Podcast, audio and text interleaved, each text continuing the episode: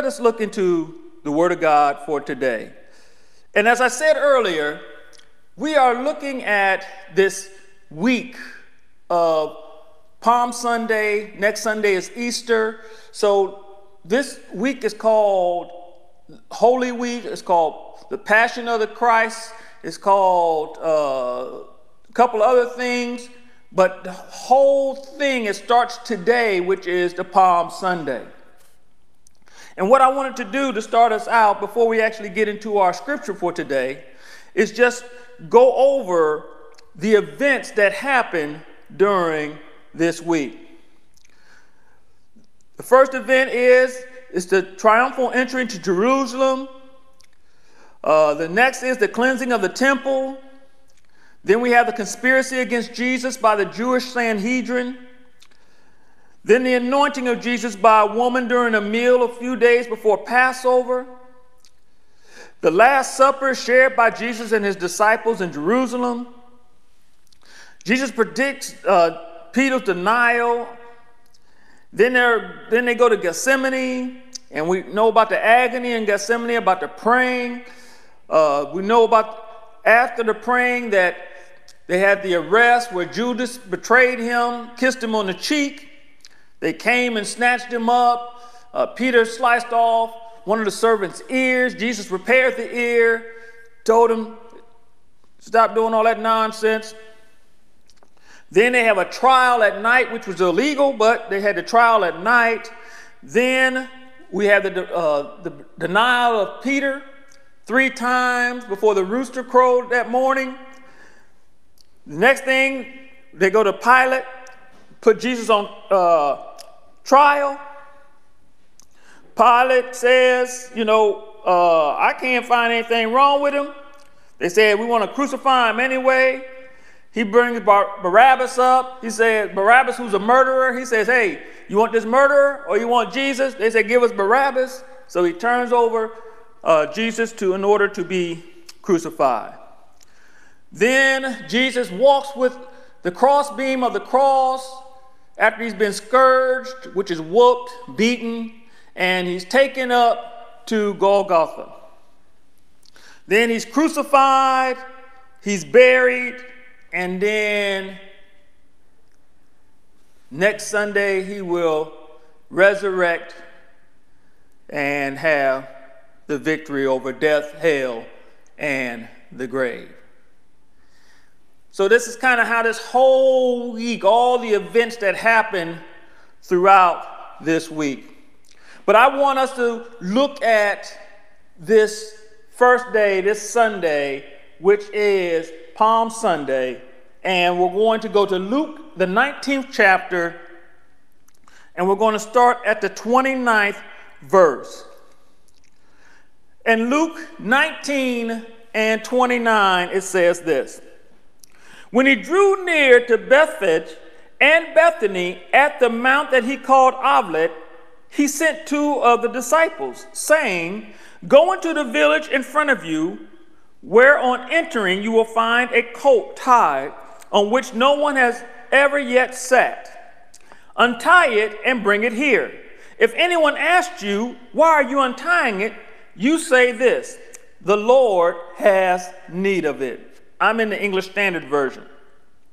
So those who were sent away, so those who were sent went away and found it just as he had told them. And as they were untying the colt, the owners said to them, Why are you untying the colt? And they said, The Lord has need of it. And they brought it to Jesus, and throwing their cloaks on the colt, they set Jesus on it.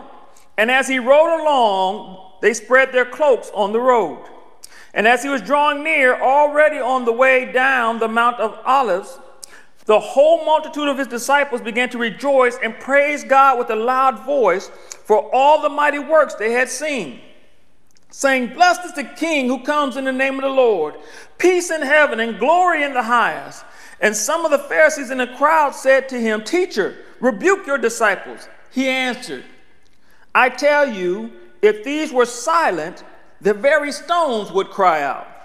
And when he drew near and saw the city, he wept over it, saying, Would that you, even you, had known on this day the things that make for peace, but now they are hidden from your eyes. For the days will come upon you when your enemies will set up a barricade around you and surround you and hem you in on every side and tear you down to the ground, you and your children within you, and they will not leave one stone upon another in you because you did not know the time of your visitation. And so I want to take a couple minutes and just walk you through what has happened. We find that Jesus is entering into Jerusalem. And Jerusalem means the city of peace. And so he, as he's walking into Jerusalem, all the followers of Jesus are hailing him or uh, giving him adoration, saying, Blessed is he, and waving uh, palm branches and laying them down so that he can walk over it. And I mean, it's just this big old party. And as I was going through this, I kept thinking about uh, Muhammad Ali. And Muhammad Ali, if, if, if you know anything about boxing, he was considered one of the best boxers in the world. And if you to ask Muhammad Ali, he would say that he was the greatest boxer in the world.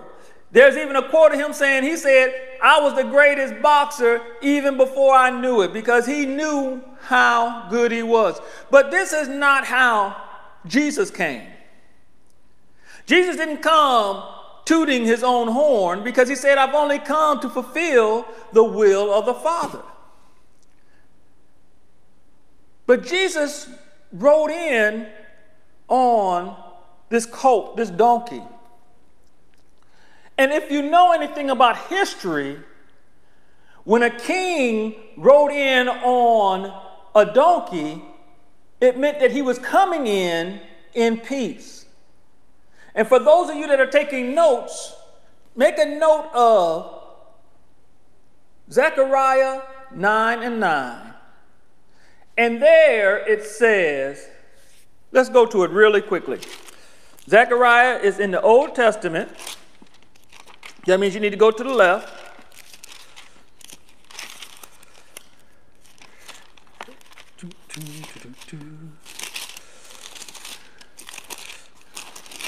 Oh, Zephaniah, Zechariah. Here we go. Here we go. Here we go. And you go to Zechariah 9 and 9, and it says, Rejoice greatly, O daughter of Zion. Shout, O daughter of uh, Jerusalem. Behold, thy king cometh unto thee. He is just and having salvation, lowly and riding upon an ass, and upon a colt, the foal of an ass. So, Jesus, when he walked into Jerusalem, as he went through Jerusalem, he was fulfilling what Zechariah had testified to years prior. And the crowd is just ecstatic. And the crowd's mindset was here's the king coming, and as he's coming, he is going to release us from this bondage of Roman rule. So the people were celebrating the fact that we are going to be free from the Romans. And here he comes. Here is this king. Here is the one that is going to take us and make us the holy great nation that has been declared by our ancestors. And so everybody's just celebrating, having this great time. And oh, I forgot to tell you that it was the time of Passover. So everybody from all over was in Jerusalem. So it was this big crowd, and everybody was getting caught up in it, and everybody was celebrating. Everybody was like, Yes, yes. Some folks were saying, Hosanna, which is save us now, which is rescue us from these Romans. As Jesus walked in or rode in and was given all these accolades. A little side note is the very same people that were cheering him today, in a few days, would be the same ones saying, Crucify him. Because they did not know or understand his purpose. His purpose was not to rescue them from the Romans. His purpose was to give them eternal peace by reconciling them back to God. But because they didn't know that, they, because they didn't understand that, they missed it. And so as we look at this, they're celebrating him and, and they're just having this big old party celebrating Jesus. I don't know how many of you have ever went to any type of parade. In my hometown, we had a parade and we had this uh, parkway called Park Avenue, and that's where the parades would come down. There's a nice long stretch, and if, depending on what parade it was, you could be wall to wall people. And when certain floats would come by, you would hear the people cheering and celebrating, and you know, just yeah, yeah. Especially when the marching bands came through, they would, you know, if was, especially if there was their, their high school, they would be cheering it and you know and celebrating it, and it was kind of like that. It was this big spectacle of Jesus coming in to Jerusalem, and it says here that the Pharisees, the religious folks, went up to Jesus and said, um, Jesus,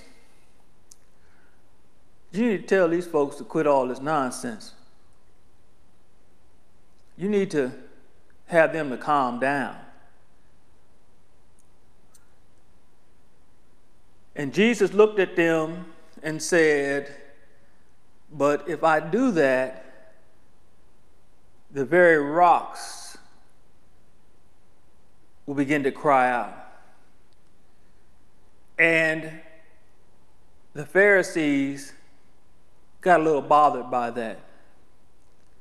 Why? Because Jesus is a religious leader of this new sect in Judaism called the Way, and it seems like the people are more behind him than he is the Sanhedrin, the Pharisees, and the Sadducees. So they got a little salty about it. And they started planning on how they could kill him. And as they were celebrating him and just extolling who Jesus was and who Jesus is, it says in verse number 40, it says, He answered, I tell you, if these were silent, the people, the very stones would cry out. But then, it very significantly, in verse number 41, he says, And when he drew near, saw the city, he wept.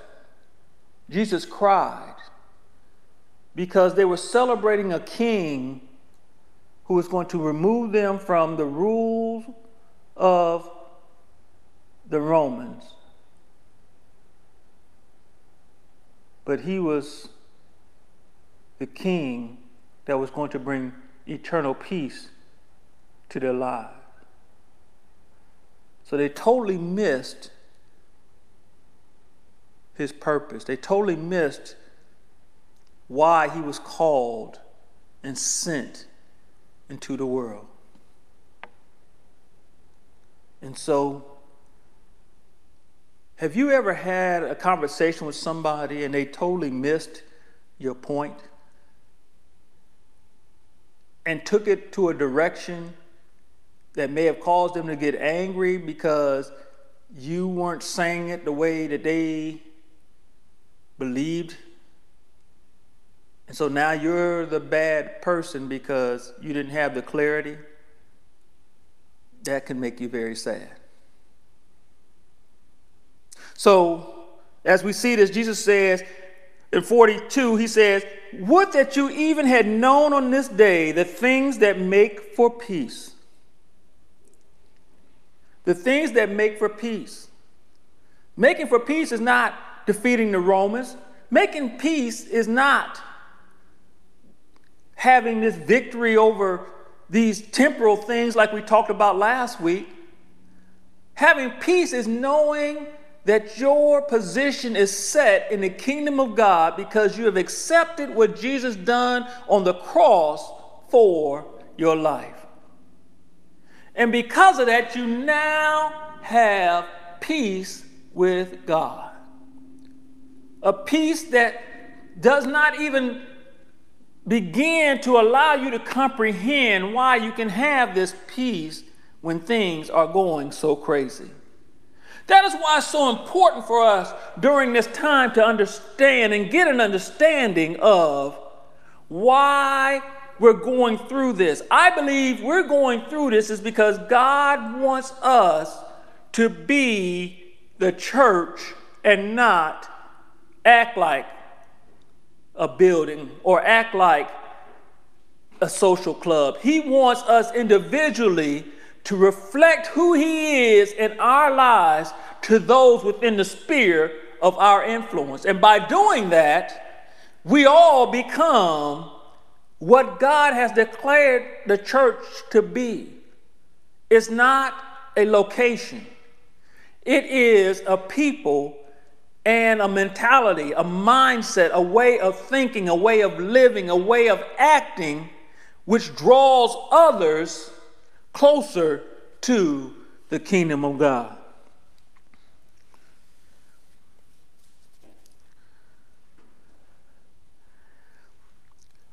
I don't know how many of you all wear glasses, but have you ever put on the wrong glasses?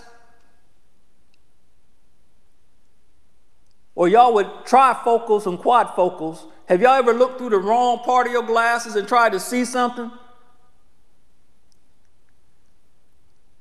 It don't look too good. Looks fuzzy. Looks crazy. Some of y'all even need glasses, but you just like, I ain't wearing glasses because I can't find the right ones. You know what? All that. But my point is this if you do not have the correct prescription for your glasses, it will have an adverse effect on your ability to see. And that's what these people were going through. Again, they were thinking he was coming to rescue them from the Romans, but he was coming that they will have life, have it more abundantly, that they will have eternal life. He was coming to take them to a whole nother level, but they were still on the lower level. Sometimes it's easy for folks, if their mind is not in the right spot, to miss what the important thing is. In December of 1903, the Wright brothers were up in the great state of Ohio, and they were talking about they were going to ready to come back down to North Carolina, but they sent a message to their sister.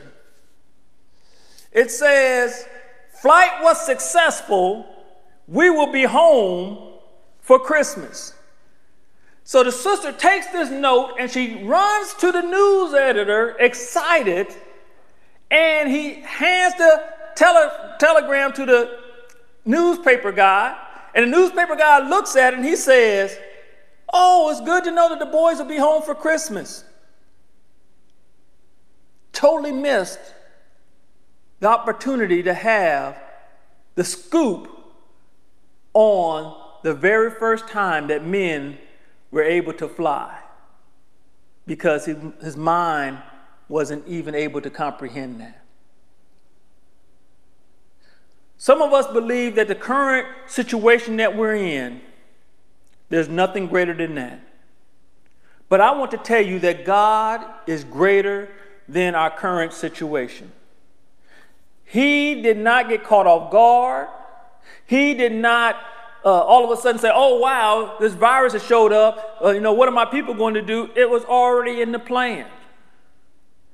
We are touching more people via, via streaming now than we could back in the old days when you would go door to door and knock and invite folks to church.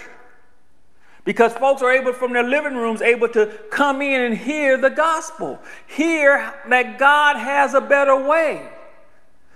So God's ways are not our ways. God's thoughts are not our thoughts. So let us elevate our minds to see things the way God sees them so that we can react the way God wants us to react. Instead of saying, oh, cool, they'll be home for Christmas and miss the scoop on knowing the first time a flight has just been executed. We have to pay attention. We have to know what's happening around us. We have to be cognizant of what's happening around us. We can't get so focused on what we believe, but we have to research, we have to look, we have to watch so that we have an understanding of what is going on. Have y'all ever, oh, I'll say it this way. I was sitting at the stoplight one day and the person was walking with their cell phone and they were texting. And the light, you know, they were at the crosswalk. And the light turned, so our turn, light turns red so that they could walk across, right? Well, the person was texting and they're walking with everybody else. Well, they wasn't paying attention and didn't see the fire hydrant that was like right there, and they flipped over the fire hydrant. Now, I'm going to tell you, I laughed. I maybe should have got out, made sure they was okay, but I was laughing too hard because I saw it happening. I knew it was going to come. I said, you better look up. You better look up. You better look. Oh, he's down. Sometimes we get so focused on what's happening in front of us that we don't look around. And I don't want us to be caught up like the people were way back then on Palm Sunday, focusing on Jesus is going to rescue us from the Romans when he came to give us eternal life so that we could be with the Father. I'd have messed y'all up now. Y'all, y'all gonna think about what y'all doing when y'all texting. Y'all probably walking, this, walking the walls in the house when you be texting because you don't want to sit down. And okay, I ain't gonna get onto that today. All right. So, what can we do? What can we, how can we prevent ourselves from being wrapped up and tied up in what's going on?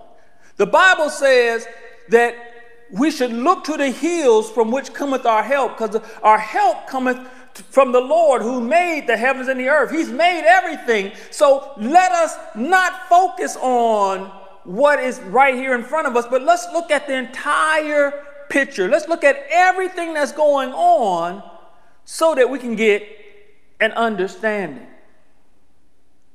Currently, there's this uh, bill that is in, that is just this law that has just been enacted, and it's talking about how you can apply that if you're a small business or a nonprofit, that you can apply for uh, monies from the government.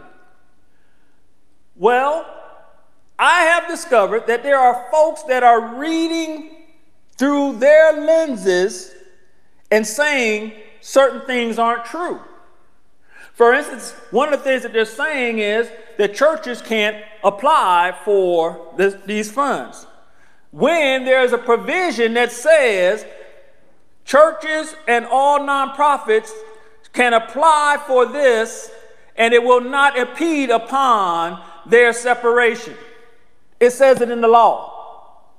But now, because other folks don't believe that that should happen, they're all tied up and tangled up and not focusing on the overall view of the purpose of the law, which is to keep people employed, to allow organizations to keep money flowing in our economy.